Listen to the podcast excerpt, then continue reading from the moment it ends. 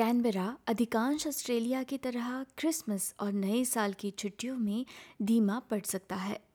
हालाँकि उत्तर क्वींसलैंड में साइक्लोन जैस्पर के बाद हो रहे बाढ़ के कारण वहाँ भागम दौड़ी में कोई आराम नहीं मिला है।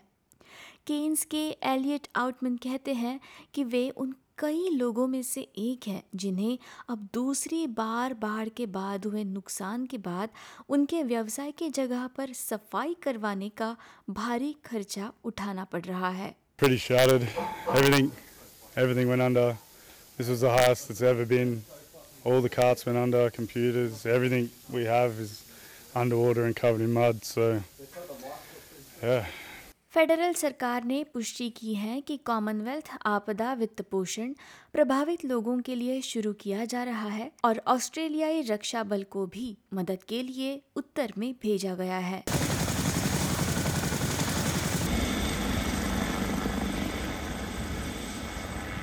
ये समझा जाता है कि तेरह हज़ार से अधिक लोग अभी भी बिजली के बिना हैं और लगभग 150 एडीएफ कर्मियों, उपकरणों और चार विमानों को उत्तर में उन समुदायों में तैनात किया गया है जो कुकटाउन से इनिसफेल तक अलग थलग रहते हैं। साथ में ब्यूरो ऑफ़ मीटरोलॉजी की आलोचना भी हुई है।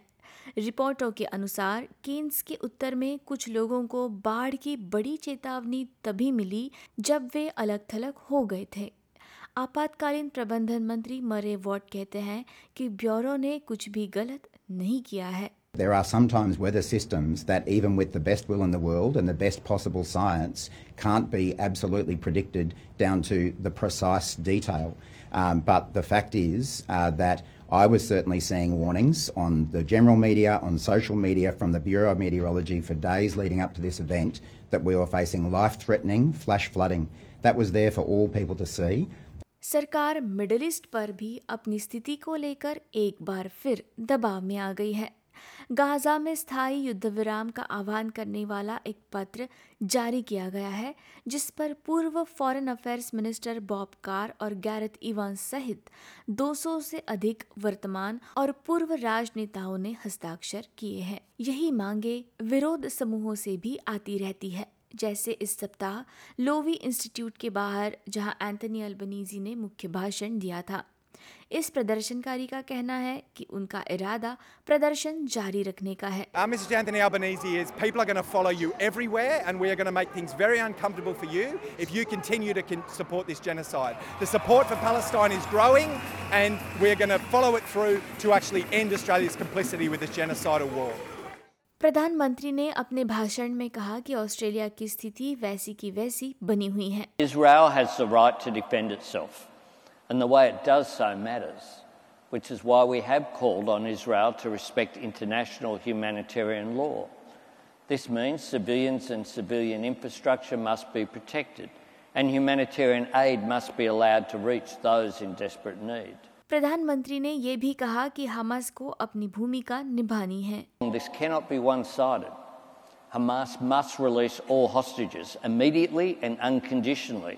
It must stop using Palestinian civilians as human shields and it must lay down its arms.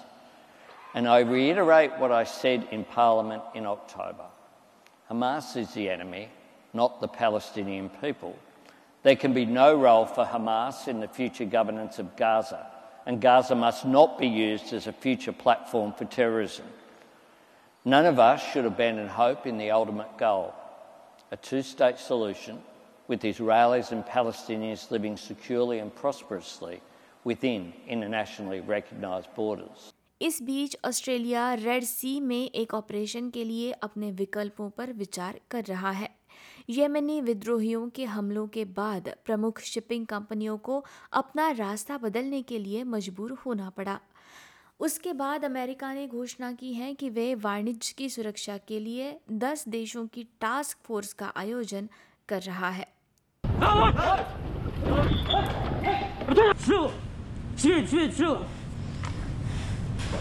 सहायक रक्षा मंत्री मैट थिसलवेट ने स्काई न्यूज़ को बताया है कि ऑस्ट्रेलियाई कर्मचारी अरेबियन गल्फ में कंबाइंड मैरीटाइम फोर्स के हिस्से के रूप में पहले से ही मिडल ईस्ट में तैनात है।